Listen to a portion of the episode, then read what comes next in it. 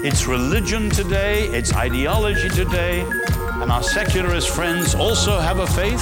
Some kind of Disneyland fantasy.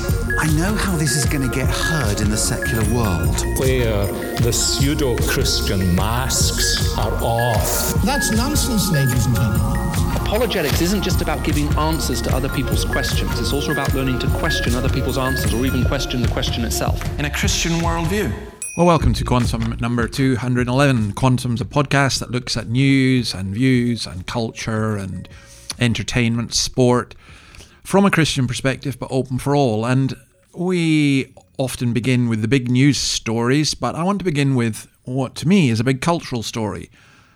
Uh, listen to this. You look around and you see a world that cannot be made sense of. You either raise your fists or you say hallelujah. Hallelujah.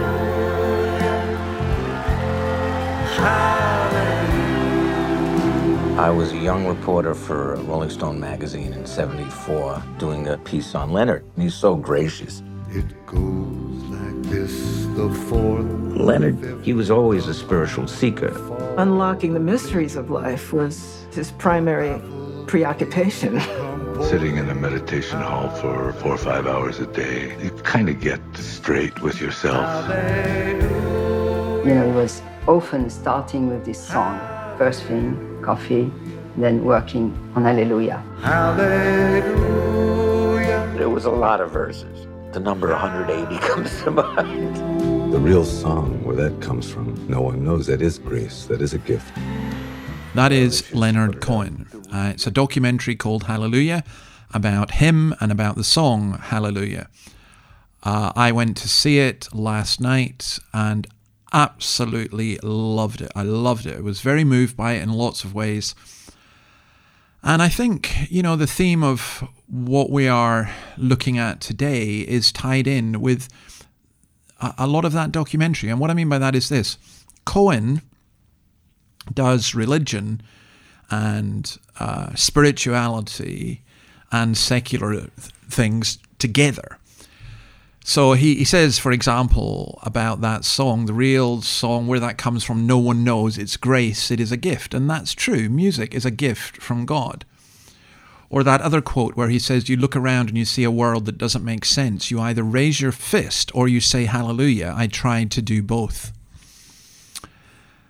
I understand that. I was at Edinburgh Castle with my sister, with 10,000 other people at a Cohen concert, and I said to her, um, You know, you and I are going to be one of the few people here who really get this because half his lyrics are about sex and the other half basically are about the Bible. And that's true in the most famous song, Hallelujah.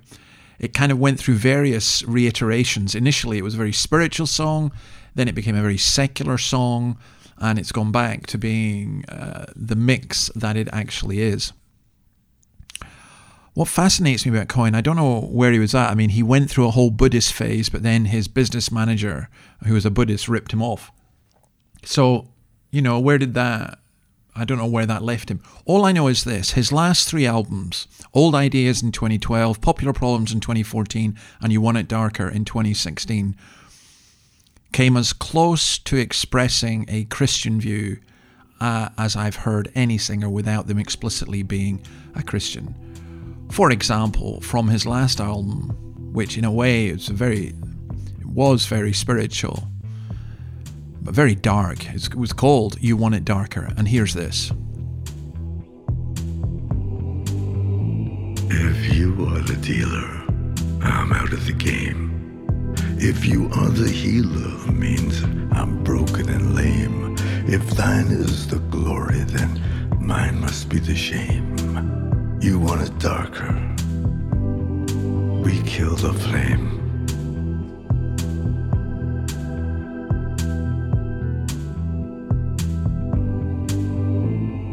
Magnified, sanctified be thy holy name vilified, crucified in the human frame. A million candles burning for the help that never came. You want it darker.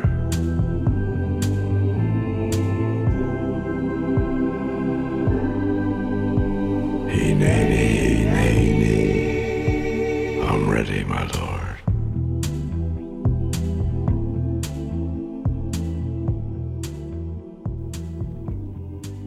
If you're the dealer, I'm out of the game. If you're the healer, it means I'm broken and lame.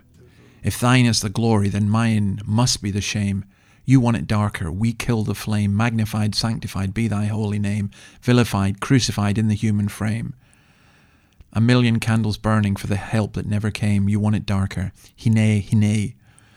Hine is, I'm ready, my Lord. Hineni is Hebrew for here I am. And it's the response that Abraham gives when God calls on him to sacrifice his son Isaac. Here I am. It's also the prayer, uh, it's the name of a prayer, a Hineni prayer of preparation and humility addressed to God that's chanted by the cantor in the synagogue on Rosh Hashanah. As I said, fascinating. Well, we also like to hear different countries' national anthems, and I wonder if you know which country this is.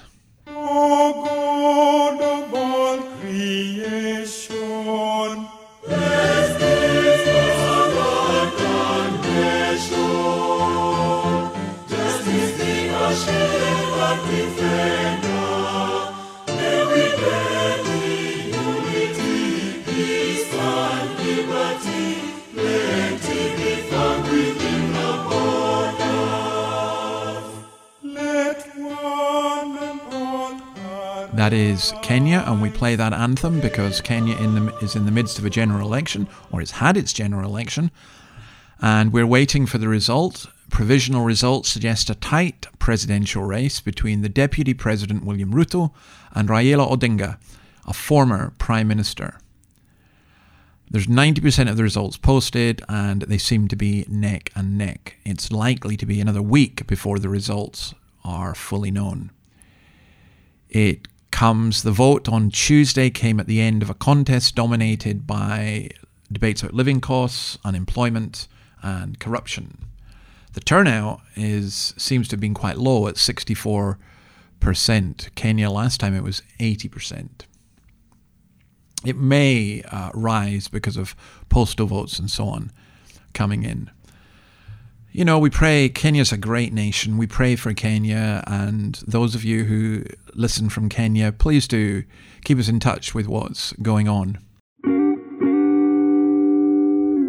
Let's turn to climate change. It's quite interesting how this is reported. Now, we say a lot, a lot about climate change, and I'm going to continue to say a lot because um, how this world is is so important to us, isn't it? We're stewards. I came across this and I thought this was fascinating. Inhabit said Finland is warming faster than the rest of the world. The BBC said Canada is warming twice as fast as the rest of the world. Popular Science said Australia is warming up twice as fast as the rest of the world. Physics.org says the South Pole is warming three times as fast as the rest of the world. You're getting the theme here. CBS Boston says New England is warming faster than the rest of the world. Yunetin Israel says Israel is warming twice as fast as the rest of the world.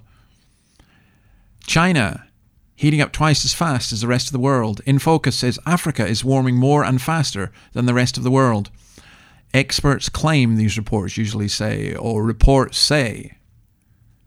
Now, everywhere cannot be warming twice as fast as everywhere else. And that is part of the problem in all of this the reporting and the news. What's true? What's real? So, for example, there's an extraordinary thing happened that I, I wonder if you've heard this because it's been, um, how will I say, not exactly over-reported. Now, let, let me put it this way. We're talking about the coral reef, the Great Barrier Reef, and uh, I'm really excited because booked to go up and see it in October. Uh, so looking forward to that. Well, we are in the midst of a climate emergency and the sixth mass extinction of life on Earth and all the rest of it. And the coral reef is often used as a barometer for that. Uh, in May, environmentalists were, were warning that the Great Barrier Reef, the, it's 1,500 miles long off the coast of Queensland, was suffering a mass bleaching where the plants which live on the reef provide food for it die off. This was blamed on climate change. The Guardian said, well, this could be the end, you know, for the reef. Now, here's the problem. The BBC, of course, took up with this. President Obama warned about this. Everyone talks about this. Now imagine if that great bleaching had continued and a lot of coral had died off. I think this would be headline news in whatever country you live. However, that's not happened. The latest survey of the reef by the Australian Institute of Marine Science, undertaken in May, reveals that coral cover has not only recovered, but across two thirds of the reef, it's now at its highest level in 36 years of observation. In 2016, the entire reef was declared dead in an obituary published in the environmental magazine Outside. But that death certainly seems to have been exaggerated. Of course, The Guardian and others still um, have to make it doom and gloom. Yes, that's fine, but the end is nigh, and so on. Interesting, isn't it? And then I read a fascinating article on carbon offsetting. Now, carbon offsetting is embraced by governments and companies and individuals. They trade carbon credits to compensate for their emission and try for their emissions to try and get net zero. Now, some environmentalists are now beginning to question this. Why? Because it appears as though this is not really helping. Businesses, governments, and individuals invest in schemes. You know, when you book a plane ticket, it'll say, Do you want to offset your carbon? You pay extra. And this is meant to go into schemes that offset the carbon. Amazon, Shell, the UK, Norway, they're all buying carbon offsets. So we're buying carbon from other people to help provide the net in the net zero. We're still producing the carbon, but we're saying we're doing something. And uh, what is it called? It's called guilt free flying if you're going on holiday. Well, I never tick the box because I don't feel guilty anyway. I don't fly all that much, and uh, I don't see why I should be able to fly anyway and buy off my conscience, if you want to put it that way. All right,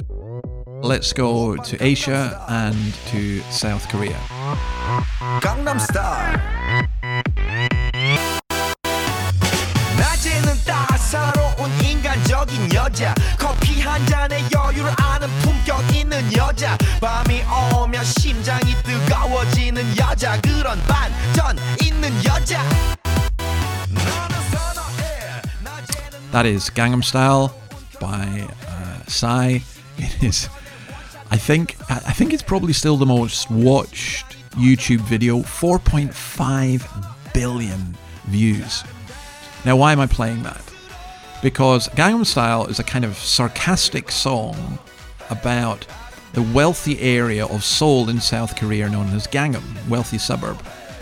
Well, I read a fascinating report which said that on Monday this week, the heaviest rainfall in South Korea in 80 years fell, including 326 millimeters of rain, and there has been flooding. There have been about seven lives that have been lost, uh, and so on. Well, again, um, we remember South Korea. You know, I mean, of course, this will all be attributed to global warming, which may be true, but we come back to the same old arguments about how much is man made and what can be done about it. Let's move to Australia and the death of two Australian icons. Firstly, this lady.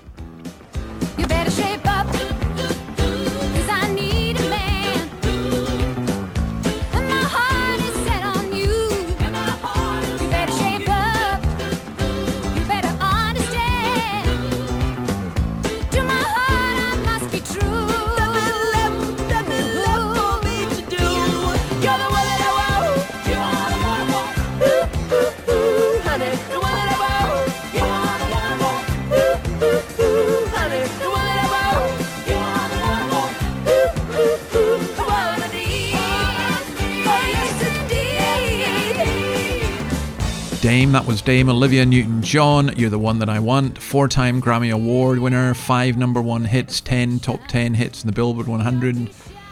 11 of her singles and 14 of their albums have been gold. Sold more than 100 million records.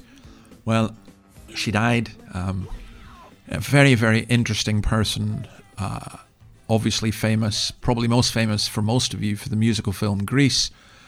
But there are many other things that she's known for as well, not least her environmental activism and animal rights causes, and especially latterly her advocating for breast cancer research, not least because that is what she ended up dying of after decades of fighting the disease. Now, I've always thought of Olivia Newton John as Australian, but she was actually born in the United Kingdom. I believe she was born in Cambridge, and she lived in the United States for most of her adult life. But she considered herself an Australian. And then there's this lady.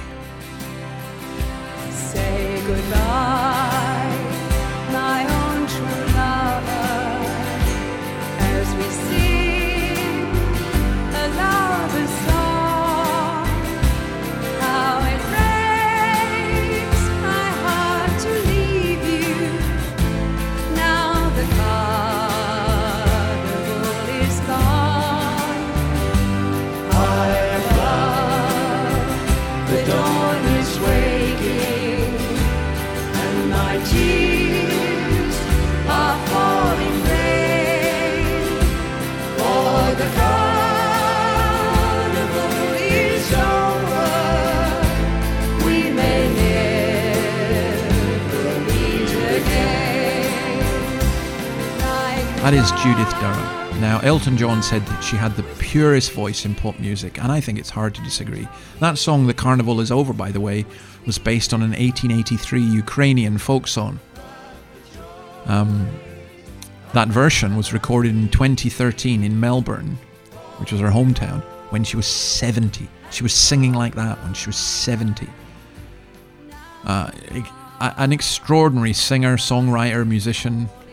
She was the lead singer of the Seekers, folk music. Um, they achieved, they were the first actually Australian group to achieve major chart and sales success in the United Kingdom and the United States. Sold over 50 million records worldwide. Uh, I think there was an extraordinary thing where, in on the 12th of March 1967, the Seekers played before 200,000 people, nearly one tenth of Melbourne, her home city, Melbourne's entire population at that time. It was at the Sidney Myer Music Bowl in Melbourne. Uh, just uh, that's, that's a record, by the way, that still stands. Um, she was married. It was interestingly enough, I read uh, in a couple of articles about her. She was married in the Presbyterian Church, Scots Church, in Melbourne. I don't know where she stood spiritually, but I know she sang this, and uh, just listen to this. This is beautiful. I'd been singing at a jazz concert, and I thought that as an encore I could sing the Lord's Prayer. I really don't know why, but the atmosphere seemed just right. At first there were a few titters and whispers from the audience, but then I realized something was happening, and they became absolutely still. You could have heard a pin drop. Our Father, which art in heaven,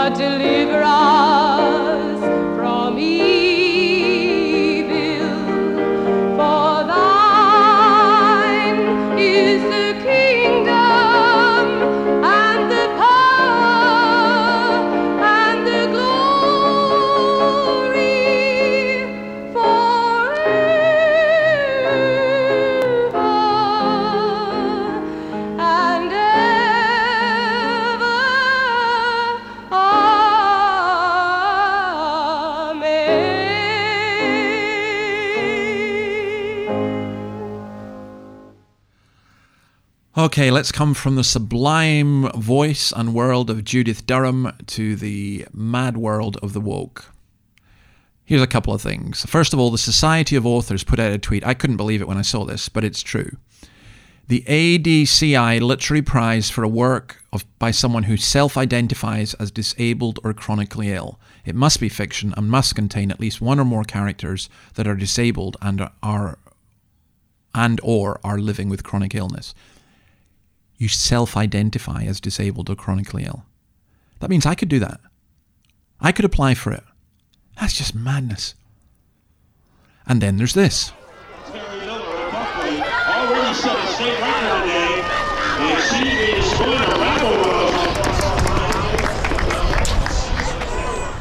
Now that's the sound not, as you might gather, of the Commonwealth Games. It's the sound of Connecticut's high school track and field event, 100 meter. Two transgender students, Terry Miller and Andrea Yearwood, came in first and second. And if you if you look at the, the clip of that, the look on the girls' faces who followed them, it's so disappointing. They're male. It's not just that they were born male, they are male. They now identify as females. And they have an obvious advantage. It's completely unfair. The ABC, in reporting on this, by the way, had such an interesting phrase. They said that they described these athletes as transgender athletes, and they described the girls as non trans athletes. You know, we used to call them women. Just desperate. Another interesting thing in the woke world is it is it is very lucrative in terms of job. There was a fabulous article in the Australian by Claire Lehmann where it where she listed more than 17,000 jobs in Australia listed for diversity inclusion officers on the job listing website Seek. Many are with government or statutory authorities. Many of them offer more than six figures in annual compensation, more than nurses, more than teachers can expect to be paid. You know, in, in the UK, Liz Truss is saying she's going to slash about 350 woke jobs from the civil service, saving about £12 million a year. Well, good for her.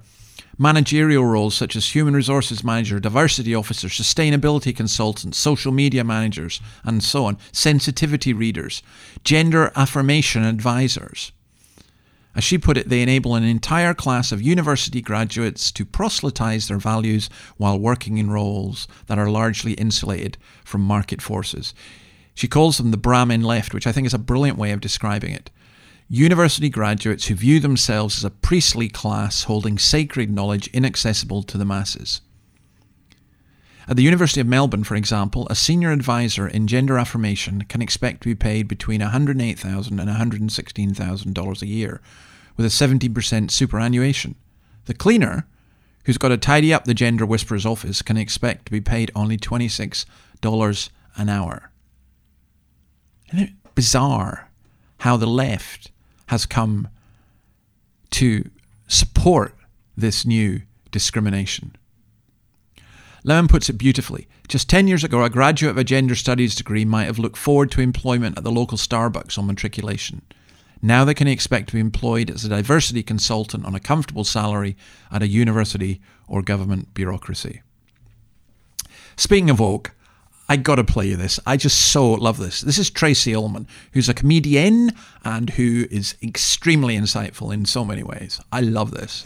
This support group is for people who are so woke that they are finding it impossible to have any fun at all.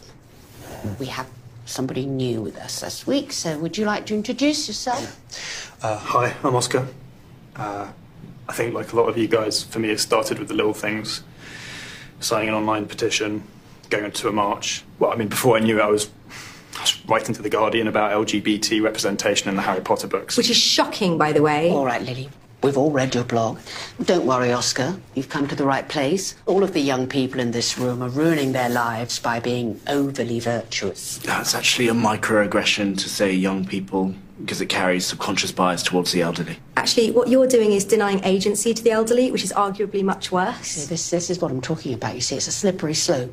One minute you're carrying a reusable water bottle, fine, and the next minute you're arguing that water is racist. Oh my god, is water racist? No, no, it's just an example. Right, how did you guys get on with the homework that I set you? Guys isn't an especially inclusive term. Not now, Jamie. By homework, do you mean having to watch that old people sitcom? It's called Friends, Lily, and you were supposed to watch it and enjoy it. Well, I tried, but I found it deeply problematic. Why? Well, there's the homophobia, the transphobia, the fatism, and the slut shaming, and could Chandler be any more annoying? You can't go through your 20s worrying about every aspect of everything. You have to pick your battles. And just remember that it doesn't really matter because by the time you hit your 30s, most of you are going to be massively right wing anyway. Have any of you started to think that maybe Okay. people don't Overly virtuous. No. I love that phrase. Look, the revolution eats itself. Water is racist. Friends are racist. You're all going to turn right wing. It would be really funny if it wasn't so sad. All right, let me come on to something uh, a bit better. Um, I'm strongly recommending that a couple of things that you read uh, two books. Glen Scrivener's latest book, The Air We Breathe, and Louise Perry's The Case Against the Sexual Revolution. Now, Glen is a Christian, Louise is a feminist. Um, here's the first part of a wonderful conversation they had on Glen's Speak Life channel. Today on Speak Life, we are joined by Louise Perry, who is a columnist with The New Statesman and the author of the new book, The Case Against the Sexual Revolution. Louise, thanks for joining us. Thank you so much. Hello. Hello. Um, you have written a, a book that makes me so curious. Um, and the, the first time that I was curious was on Twitter, where your publisher just released the, uh, the chapter headings for the book. And I wondered, is Louise just she a Christian in disguise? Has she been a sleeper cell working for the New Statesman and now she is uh, outing herself? because your, your chapter headings are sex must be taken seriously, men and women are different. Some desires are bad. Loveless sex is not empowering. Consent is not enough. Violence is not love. People are not products. Marriage is good. And then the conclusion is listen to your mother. And obviously, you mean Mother Church at that stage. don't you, are you, are you Nice noticing? try. nice try. Are you noticing some synergy between what you're saying and what, what sort of Christians have um, traditionally said? Secular ethics and politics, and you know everything. Everything in the end comes um, comes back to Christianity, even if not explicitly so. I think it's quite possible to say in a secular way that you can you can affirm the moral equality of the sexes um, and our equal value as human beings without necessarily insisting on our sameness.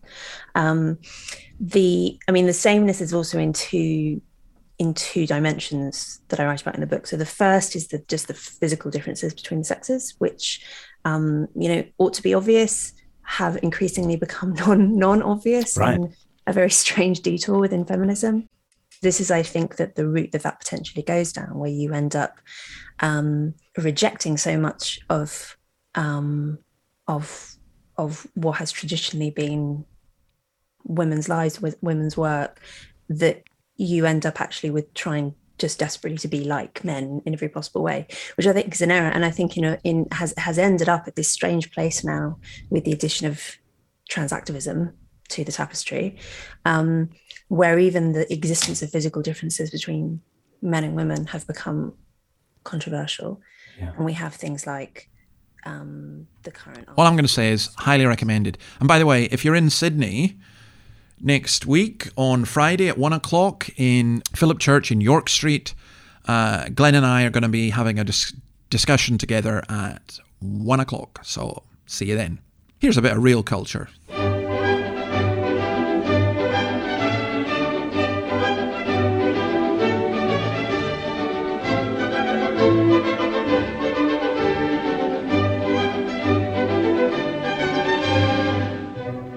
Uh, that is June Barwick Green, and we're talking about June Spencer, who is retiring at age 103. Why is that significant?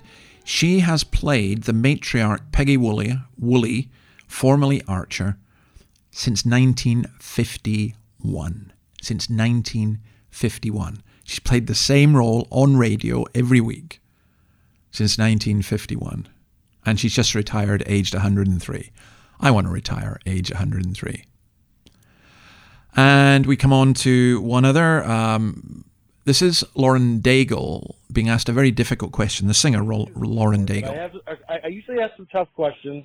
So is that all right if I ask you uh, just a couple ones that are are tougher, and you can let me know if you want to answer them? Okay, cool. Okay. Well, since we were talking about Ellen, do you feel that homosexuality is a sin? You know, I, I can't honestly answer on that in the sense of I have too many people that I love that they are homosexual. Um, I don't know. I actually had a conversation with someone last night about it, and I was like, I can't say one way or the other. I I'm not God. So when Yeah. people when people ask questions like that, that's what my go-to is.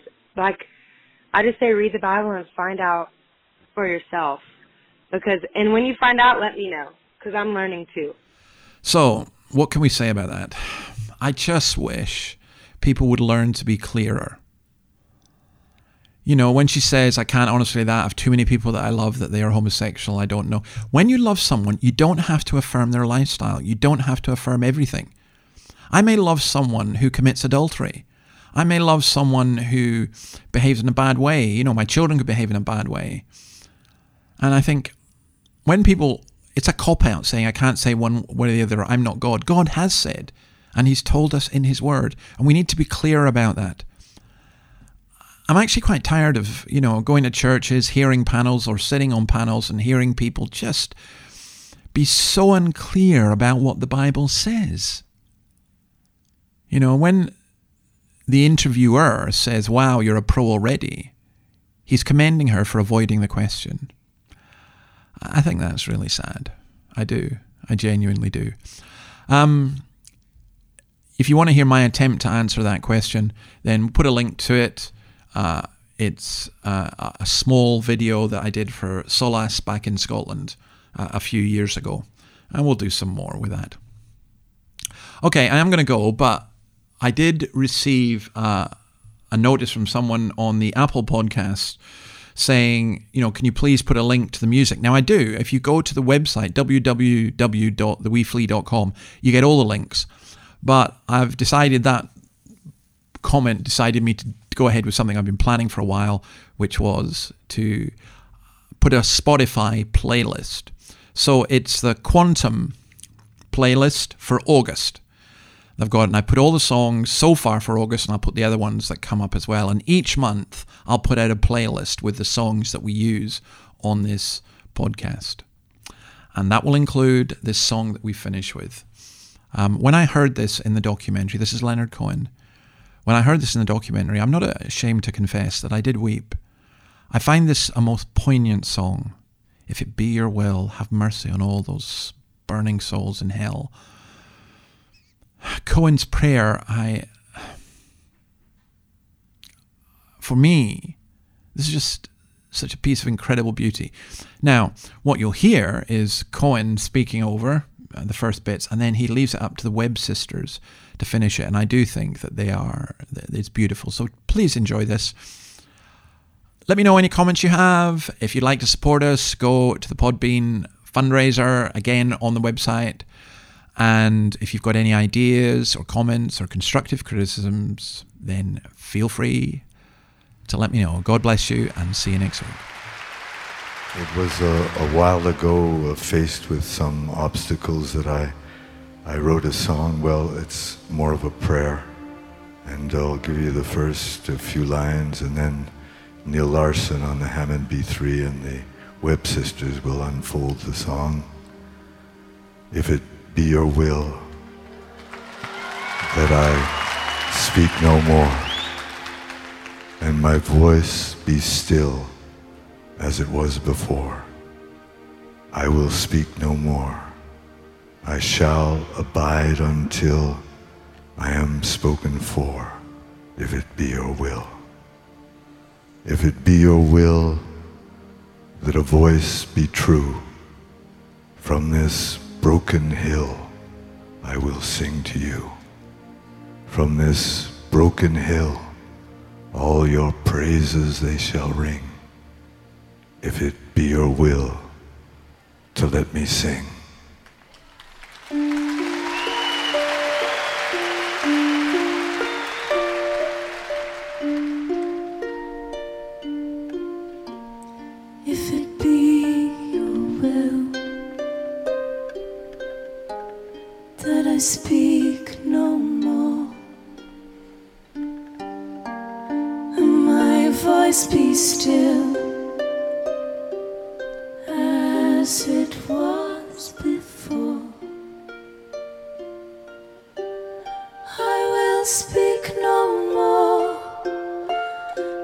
I